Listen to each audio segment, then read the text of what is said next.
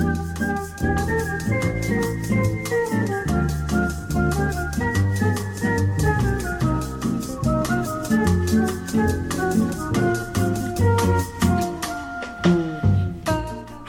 this is Big Talk. Michael Glab here. My guest this week in the studio, Cristian Medina. He, like many of the guests on Big Talk, is a person who wears many different hats. He's a research geologist, and boy, I want to find out about that because he comes from one of the driest places on earth. Thank you for being on the show. On the contrary, thank you for inviting me. You, my friend, are uh, founder of a publishing firm. You've been an editor and a publisher. You're a chess player. You've been a radio host. You do so much. You're even working on your PhD right now. That's right. Um, I, I, as you say, I carry many hats. you came from a place called Arica, Arica, Chile. It's the northernmost city in the country, and it's in, I'll bet people don't know this. What's the driest desert on earth? The Atacama Desert. And that's where Arica is. That's where I grew up. And what, what's this little factoid about the annual rainfall? You mentioned it. Yeah, uh, when you look at the annual precipitation of any location on Earth, uh, my hometown is the one with the lowest amount of rainfall as in the world as a city of so, any municipality uh, right any place however i must point out that lately the last three five years we've had these really uh, abnormal rains coming in into the city. Uh, well we can talk about global warming. Are people uh, saying that that might be global warming uh, effect? I yes speaking sure. speaking of rainfall and water you are described as a reservoir research scientist about 10 years ago, I joined the Indiana Geological and Water Survey as a research scientist there, and uh-huh. we look at the reservoir. Now, the reservoir is it can be called a water reservoir, or in my case, I refer to a reservoir to a place where fluids can flow. That is, could be gas, could be oil, could be water. So, reservoir is the general terms to refer to a uh, rock that can contain some fluids. I also noticed that uh, you specialize in things like carbon sequestration and petrophysics. Right now, we look at the reservoirs at the subsurface for other reasons. One of my research topics deal with the fact that there is global warming, there are uh, CO2 emissions that are produced by uh, power plants. We are a state that burns a lot of coal mm-hmm. to generate electricity. And therefore, all of those CO2, all of the CO2 generated by it, ends up in the atmosphere. And we believe that that's creating, is one of the big factors for global warming yeah. is fixed in the molecules of carbon, and then when you burn it, you release it as a gas into the atmosphere. And the goal here is to capture that before it gets into the atmosphere. Then you compress it, you you know you clean it until you have a pure CO2 stream. And the idea, is what we are evaluating now, is maybe we can inject it down deep the subsurface into the reservoir, yeah. the sedimentary rocks way below the, the, the aquifer system where we get the water from. Uh, and the idea is to put it there in a secure mode, if you will. You might be one of the people who helps us clean the air in the future? Well, yes. I believe in that this is a, I call it a bridge technology. It's something that it won't solve all the problems. I strongly believe we need to we need to move towards more like uh, renewables energies. Yeah, yeah. However, we are not there yet. As a society, even though we are making the effort to move into more solar and geothermal, we are not there yet in terms of the amount of energy being involved. Uh, in the meantime, for the next, I don't know, 50, 100 years, we need to come up with a plan so we stop heating up the planet. I mean, we oh all know boy. what's happening. so we're glad there are people like you right here in Bloomington. Right. We, we are a state of the art university here. We are doing some research. We collaborate a lot with our neighbors, geological surveys with other university research institutes. I mean, it takes a village, right? And so we are working with many other geologists and scientists and policymakers to make sure that this is done in a safe uh, way. So this kind of stuff really got to you as a kid? When I was in Chile, yes. As I was growing up, I had the mountains right there, the Andes. The Andes And the? Andes, uh, yes, on one side we have the coastal range. On the other side, we have a central depression. We had volcanoes. Uh, we have the ocean. So we have a lot of uh, geomorphology and geology in Chile. And then when I went to school, to college, I signed up for mechanical engineering. And, Ah. and, and then when I discovered geology, it changed my life. I was like, this is what I want to do. When I was a kid, I wanted to be uh, an archaeologist, then a Oh. geologist. I had this fascination for Sure. nature. So that that drew you in, and then at some point you came to Indiana University. By the way, anybody who's interested in learning about the latest things in geology can go to your own website, Right. which is uh, geologistmedina.com. There's all of these links to different new uh, developments and people making blog entries. Right, right. I'm trying to keep all my research in one place, Yeah. and that's a good way to do it. But also for those who want to learn more about the geology in Indiana, the survey, the Indiana Geological Survey, is open to the public. We have a publication sales, we have open Wow. space for people to go and, and read and find more about uh, the geology. We have experts in different fields that they can consult, call, or visit in, in person. So it's really open to the that's our mandate, right? As, as a state organization, we ought to give the information. That ain't all you do, mister. That's right. That's on the eight to five kind of thing and, and kind of work I do. Like many chess players, you describe yourself almost in deprecating terms. You say, I'm not that good. Well, Somehow, you have uh, earned the title of president of the Bloomington, Indiana Scholastic Chess Club. What's that gang all about? yeah. So my son is is a chess player. Uh-huh. He's I would say he's a good chess player. How old is he? Uh, he's 11. So he showed interest in that when he was six years old, and since then he's been studying it and practicing and competing in different places. So as I was going with him to this club, which is a non-profit organization, uh, I I got interested in just making sure that chess is such a great thing, by the way, to just see your kid or any other kid get getting engaged in this fabulous game and how they, you know, their focus, their attention gets into that.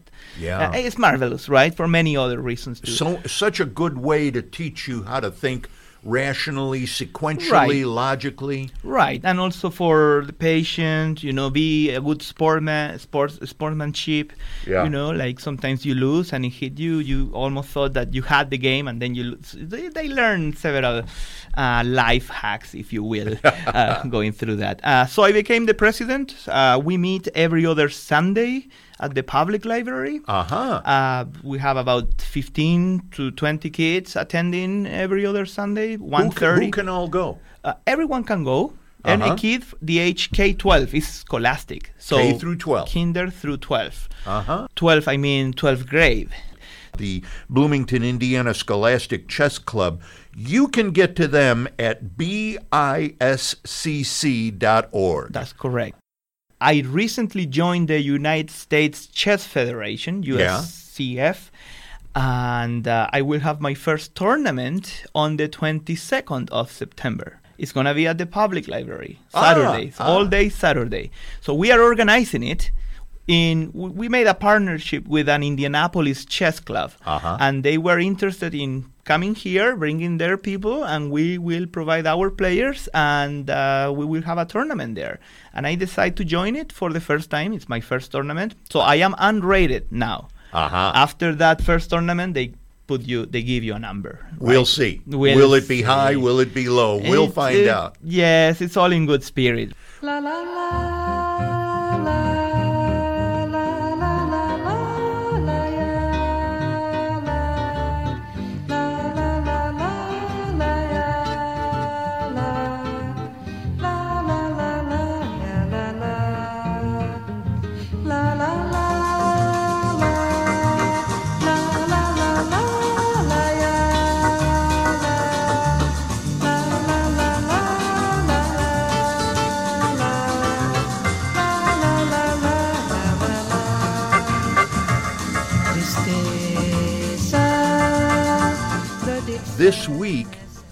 fundraising week here at WFHB. It's our fall fund drive.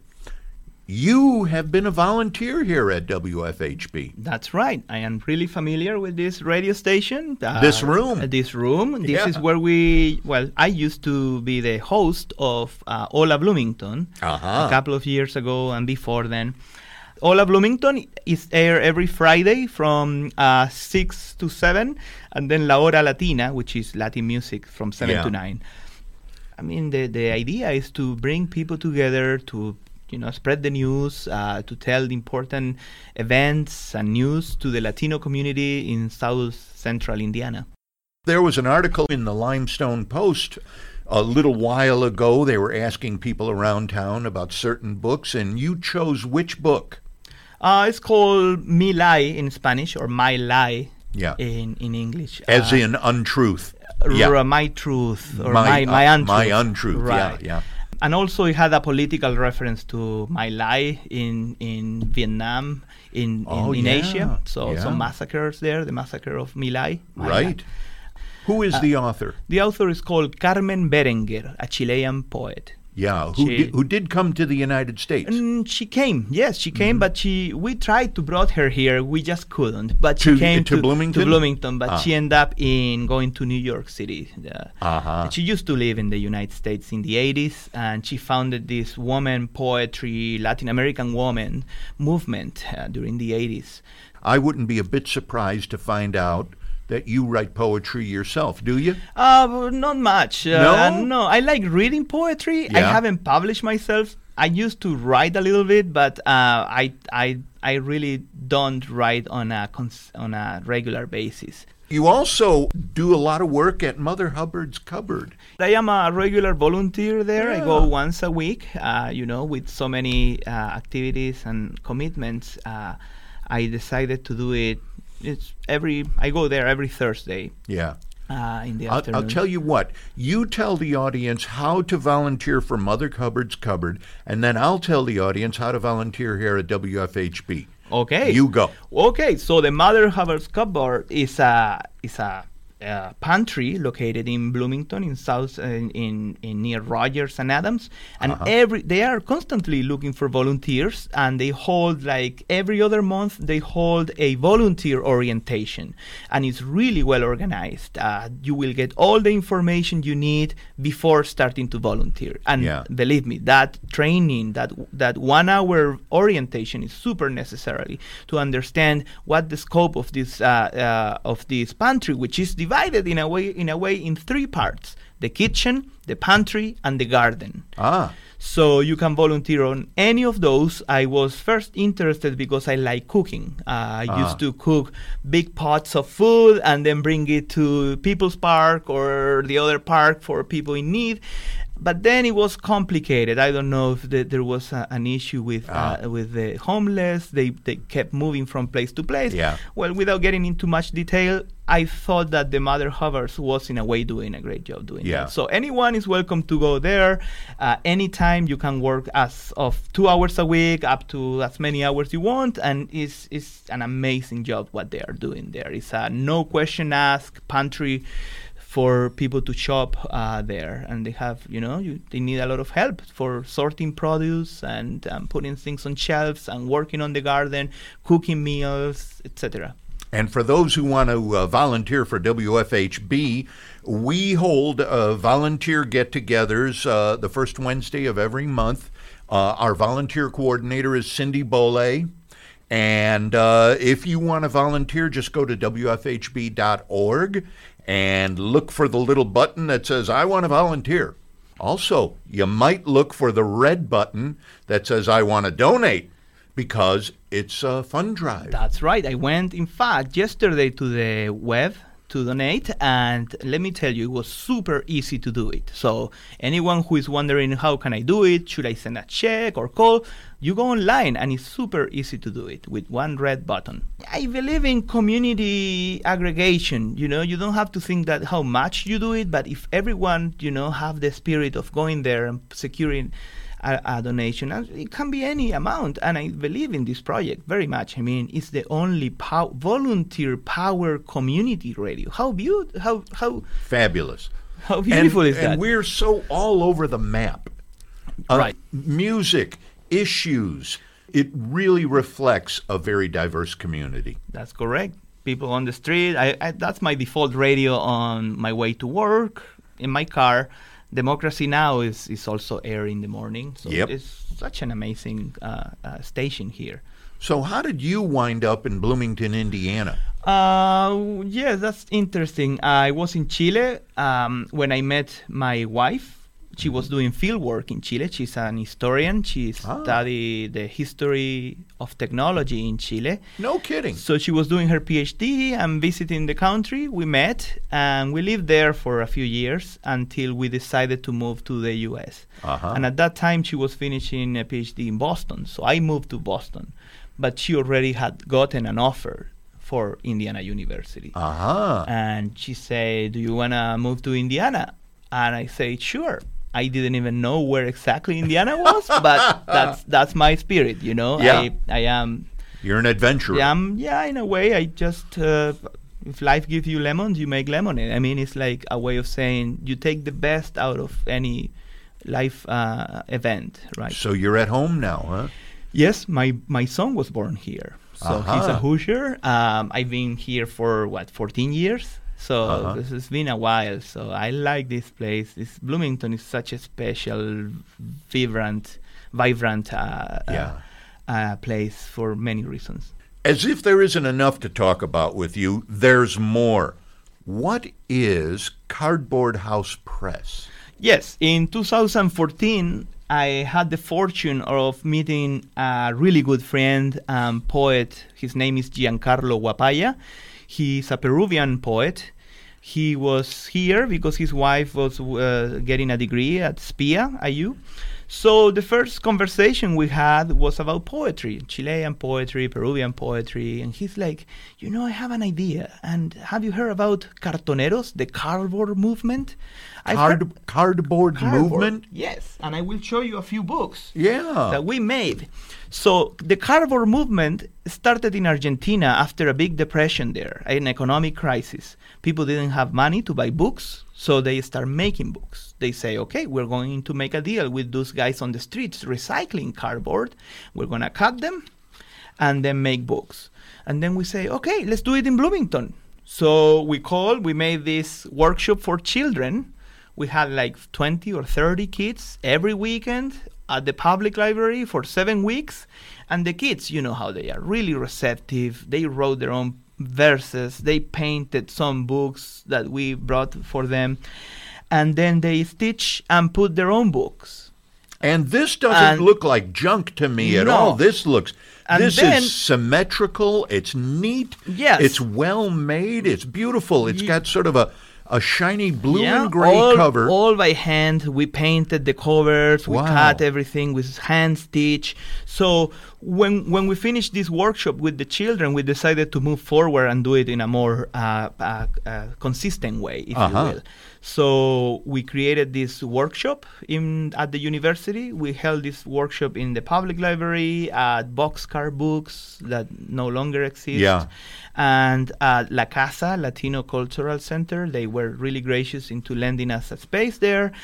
And we met on a weekly basis to make many, many books. Uh, that's one example. I am showing you these cardboard uh, pieces of art. And our books are all bilingual, right? yes. They are native in the nat- native Spanish on the left hand side on each page, and on the right hand side we have the translation.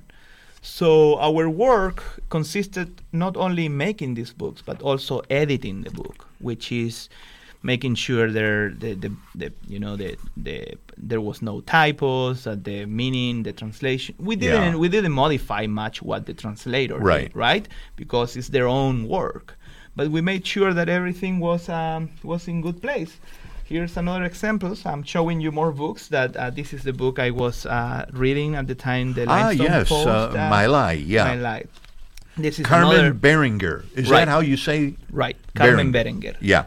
She's a really well-known poet in Chile. All of our authors, Carmen Berenguer, Raúl Hernández, uh, this is Nestor Perl- Perlongher from Argentina, Uh-huh. Domingo de Ramos from Peru, Roger Santiváñez from Peru. So all of our authors are Latin American. These are beautiful. Yeah. And and I'm holding uh, in my hand a copy of a, of a book called Unemployed Poems. Poemas cesantes. Okay. When I run the tips of my fingers over the cover, I can feel the strokes of the I, I think that's watercolor Uh, that's watercolor done with a stencil. with a stencil. Right. And I feel that so essentially what I'm feeling is the actual work of the artist. That's right. Isn't that wonderful? And these are all these were made in Phoenix, Arizona, because Giancarlo, the other co-founder, and now he's the director of Cardboard House Press, he moved to Phoenix, Arizona. And these workshops continue to be held now in Santa Cruz, California, and Phoenix, Arizona. And soon enough, we have seven. We, well, I say we, but Yeah. because I left Cardboard House Press on December 31st last year, Yeah. because of many live events, I got too busy with the Yeah. PhD. So, but I am a big fan of Cardboard House Press. Anyone who is interested, I strongly recommend they go to the website where you can see the books. And Uh, that website is cardboardhousepress.org. that's correct. Look at this. Look at format. and it's it's Look got a this. dusk jacket. Yeah, look Beautiful. at that. And look, we paint this back cover. We did with uh, alcohol and then and water. We we call it an ex. These workshops we call it like a laboratory because yeah. we always experiment with stuff. We Because like, okay, everything's different and new, huh? right. So yeah, how are we gonna do our, make our next book? And we always fold and try trial and error, right? And this art is lovely. I that's, love those uh, colors. That was made by a muralist from Peru, um, a very talented guy. Lenin Vasquez. So correct. much. What did I miss? What else do you do? Uh, well, um, Do you play soccer? I used to play soccer, Yeah. and then I twisted my ankle so many Oh. times, and and I sprained them many times. So I don't play soccer anymore. I just exercise regularly, you know, run and and. Hey, tell you what. You said you used to like to cook. Do you still cook? Yes, I do cook a lot. What are some good Chilean dishes? Can you describe any? There are many. Um, uh, one that I really like to make is a southern dish. that, Southern? uh, Uh-huh. southern, southern Chile, uh, which is called pulmay uh, or curanto. Right, curanto is a traditional dish that is done in the Chilote area in Chiloé, and it in there it consists of making a hole in the ground, and you put seafood like clams and uh, other. you You're know, right by the ocean. uh, right by the ocean. You put mussels, potatoes, and then you cover it with hot stones. You put Hot hot, stone. stones, then cover it with big leaves. Obviously, I What can. kind of leaves? Those are they are called nalcas, which are leaves that are like one or two meters It looks like a, a, a, the size of a bath towel. It is. Yeah, it's, it's yeah. a gigantic leaf that they cover it with, and uh, and then they uncover it, and then you eat all the food from the hole. Now, because I cannot do it here, I there is the the pot version, the kitchen Ah. version of that, and you put um, uh, seafood. Some people put meat on it. I you know you can depending on on, on if you eat meat,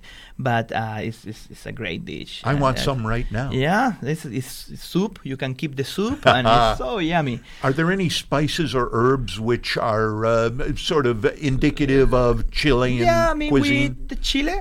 I mean the Uh-huh. ají, which is the chile. Uh, it's a yellow color. Uh, uh, let me tell you, the Peruvian food is my favorite in the world. Oh, that well, you were only a few miles away. Yeah, and the Peruvians are world world masters. I mean, they are fully recognized for their cuisine, and it's just wonderful. If you have the opportunity of going to a Peruvian restaurant in Indianapolis, there is one called Machu Picchu, and they have a really vast menu of Peruvian Peruvian food. Marvelous.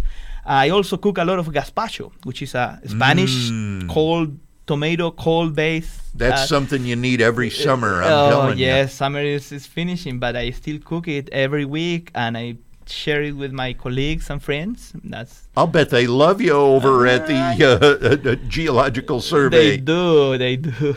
I, they like the gazpacho. It has uh, a very good. Um, More to go. Cristian, you're involved in a project right now in conjunction with the city of Bloomington. What's going on there? Oh, that's right. I don't know if you know Sean Starowitz, an amazing guy doing great stuff for the arts in the, the, Arts city. Commission fellow. The Art Commission. So I put together a grant with another person about a year ago, and we succeed with that. And I believe it's in the process of construction, so I need to double check with that. But uh, soon enough, we are going to build a parklet, which is a structure, a wooden structure that looks like a deck yeah. that you put on a parking space. Uh, so on the streets, it's mobile, mobile. You can move it from place to place. You can store it away. But basically, this is a place where people can go and hang out, sit down, work, drink a coffee, have a conversation. In this, there are chairs, there are benches. Yes, or- it's like a bench made out Ah. of wood. Yeah. And we are doing it with Daniel Waddle. He's a carpenter who does tiny homes in Bloomington. I don't know if you've seen. So, so it's a tiny park. It's a tiny Or park. as you say, a parklet. It's called a parklet, right? Yeah. And it's gonna be the first one on in Bloomington. So you can see those in in larger cities like LA or Yeah. Berkeley or more progressive places. And the idea is to return the public spaces to people. Yeah. You know, one parking slot at a time. So do you have to uh, drop coins in the meter then to take up the parking space? Uh, right. Right now, we are in conver- we are in conversations with the city, so they Uh-huh. will allow us to place it in in to take one parking spot permanently. so for, you put this thing on a trailer.